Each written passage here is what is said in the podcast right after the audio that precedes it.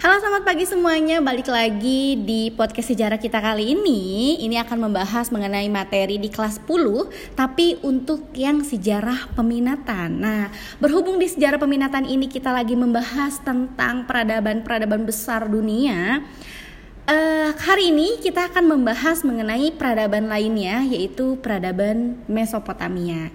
Nah, langsung aja kita uh, bahas materi sedikit.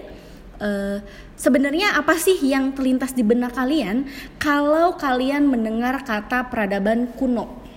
Nah, mungkin sebagian dari kalian berpikir kalau misalnya nih ya peradaban kuno itu kayaknya peradaban Mesir, lalu peradaban Yunani, terus peradaban Romawi. Nah, nyatanya nih guys, dalam sejarahnya ini di berbagai belahan dunia, itu peradaban kuno itu banyak gitu. Bahkan yang merubah dunia itu bukan hanya soal peradaban Mesir, peradaban Yunani maupun Romawi, tapi ada banyak. Salah satunya itu adalah peradaban kuno dari Mesopotamia. Nah, kita bahas nih kira-kira gimana sih dampak peradaban ini terhadap perubahan di dunia. Nah, istilah Mesopotamia ini berasal dari dua kata yaitu Meses dan Potami. Meses itu artinya antara, sedangkan Potami itu artinya sungai. Jadi Mesopotamia ini menunjuk e, suatu kawasan di antara dua sungai besar yaitu Sungai Efrat dan Sungai Tigris, di mana kedua sungai tersebut bermuara di Teluk Persia terletaknya itu di, di benua Asia, lebih di wilayah Timur Tengah dan wilayah sekarang ini disebutnya Mesopotamia itu adalah Irak. Nah, dibandingkan dengan kawasan-kawasan barat lainnya, kawasan ini tuh amat sangat subur sehingga mengundang berbagai suku bangsa untuk berebut e, wilayah di situ gitu. Jadi mereka itu semua ingin tinggal di Mesopotamia, makanya di e, apa di daerah Mesopotamia ini mereka berebut dominasi sambil membangun dan uh, mengembangkan peradabannya. Jadi katakanlah tadi yang tinggal di sini suku A, lalu suku A pergi ada suku B gitu. Karena saking daerah ini tuh sangat subur. Nah, ada lima karakteristik dari perubahan uh, di peradaban Mesopotamia ini. Tapi sebelum kita masuk ke apa aja sih karakteristiknya, aduh belepotan ya guys. Kita akan dengerin dulu satu lagu yang di request khusus uh, sama salah satu murid kita yaitu uh, Putri dia request lagu Olivia. Kita dengerin aja ya guys. Cekidot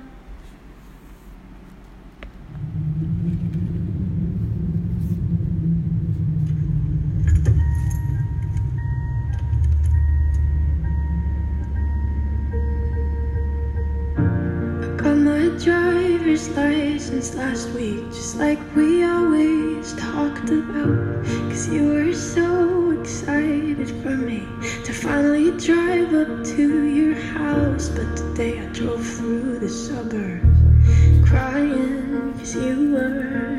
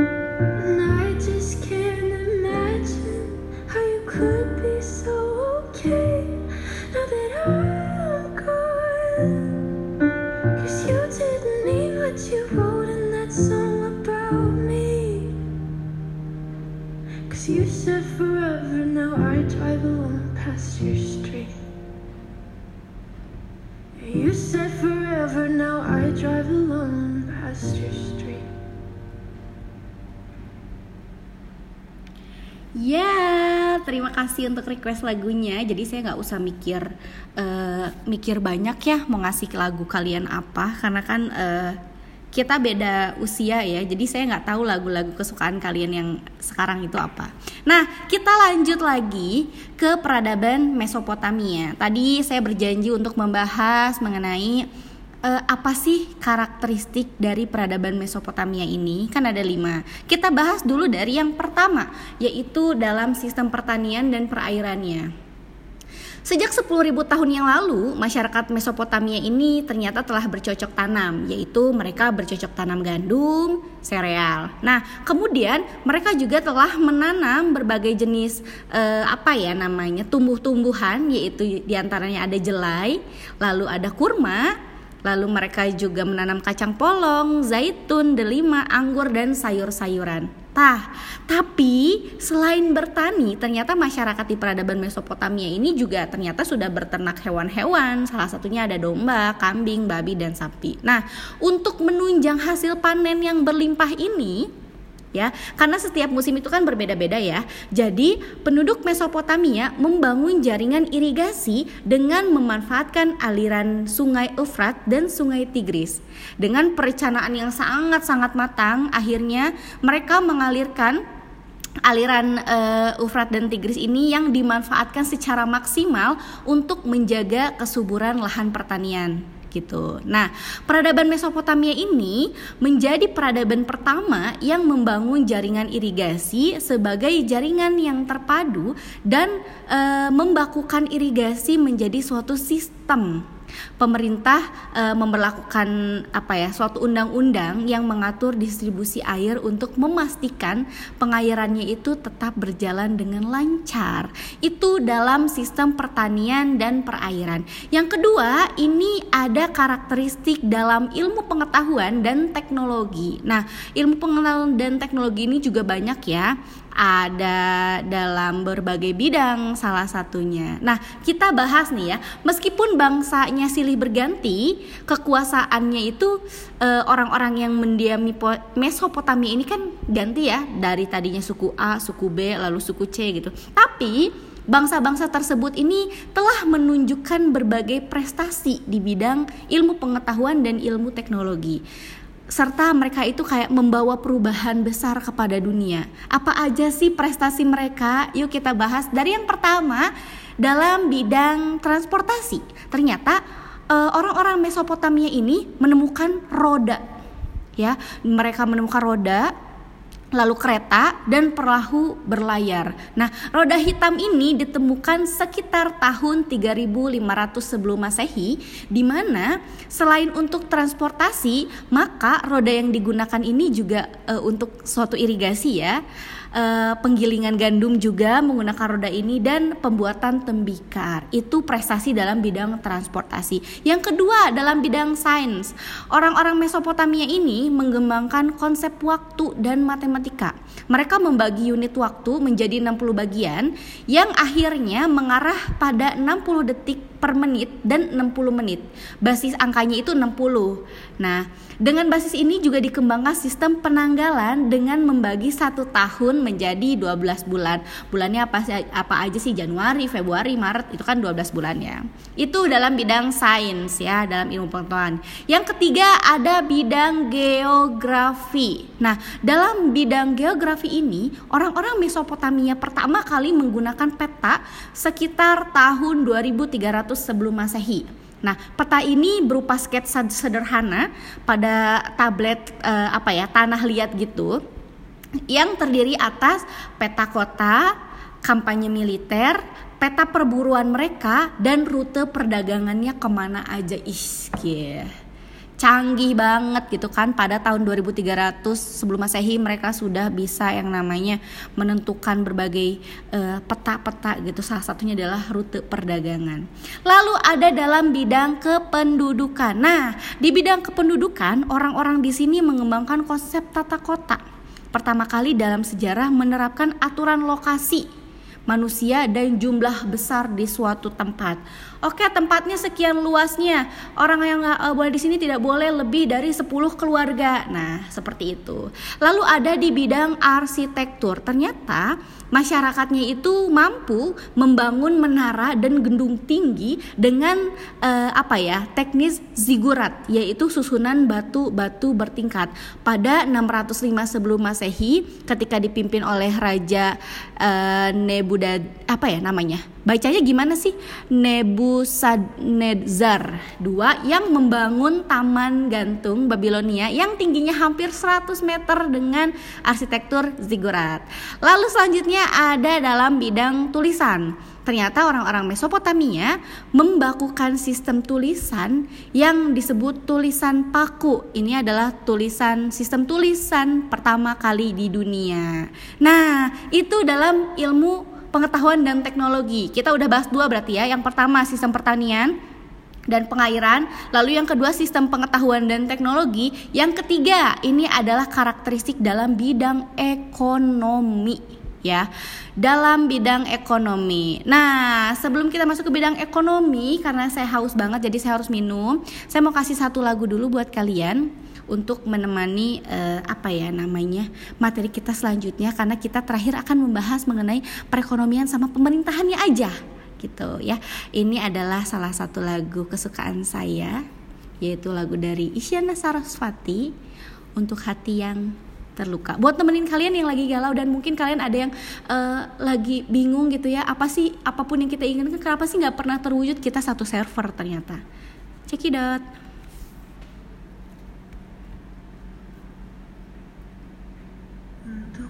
tiếng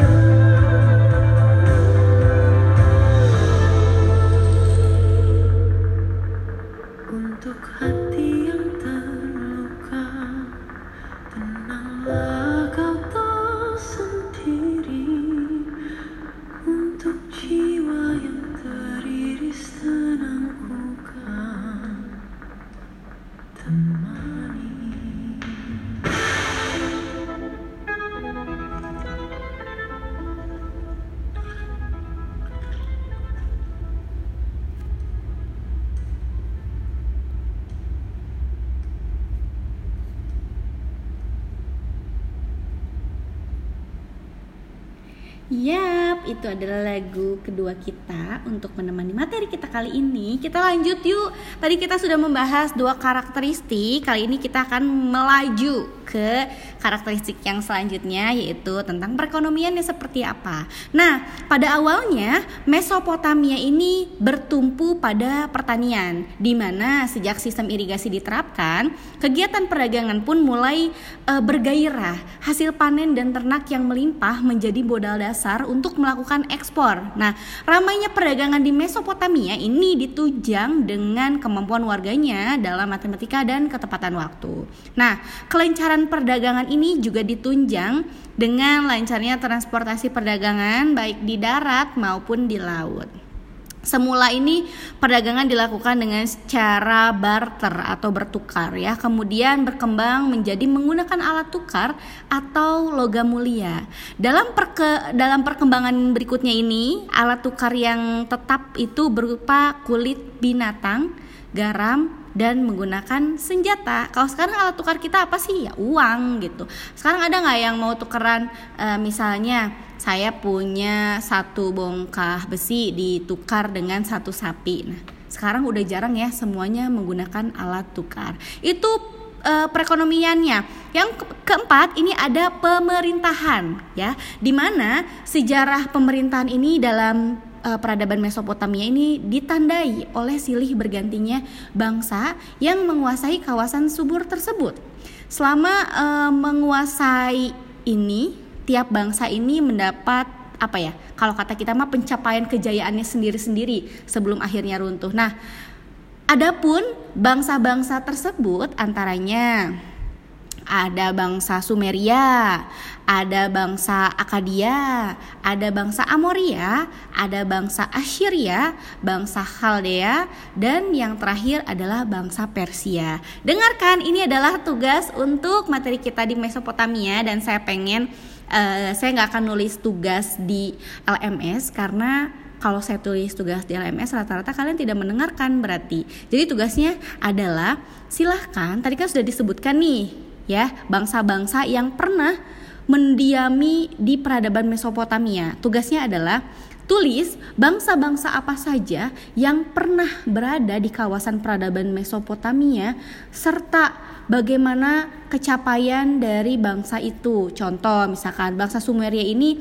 menempati Mesopotamia sekitar tahun 3000 sebelum Masehi. Nah, pemerintahannya ini berciri teokrasi yaitu kekuasaan tertinggi dipegang raja yang sekaligus sebagai kepala agama. Nah, lanjutin nih yang Akadia bagaimana, Amoria bagaimana. Itu adalah tugas untuk kali ini dan yang terakhir adalah sistem kepercayaan.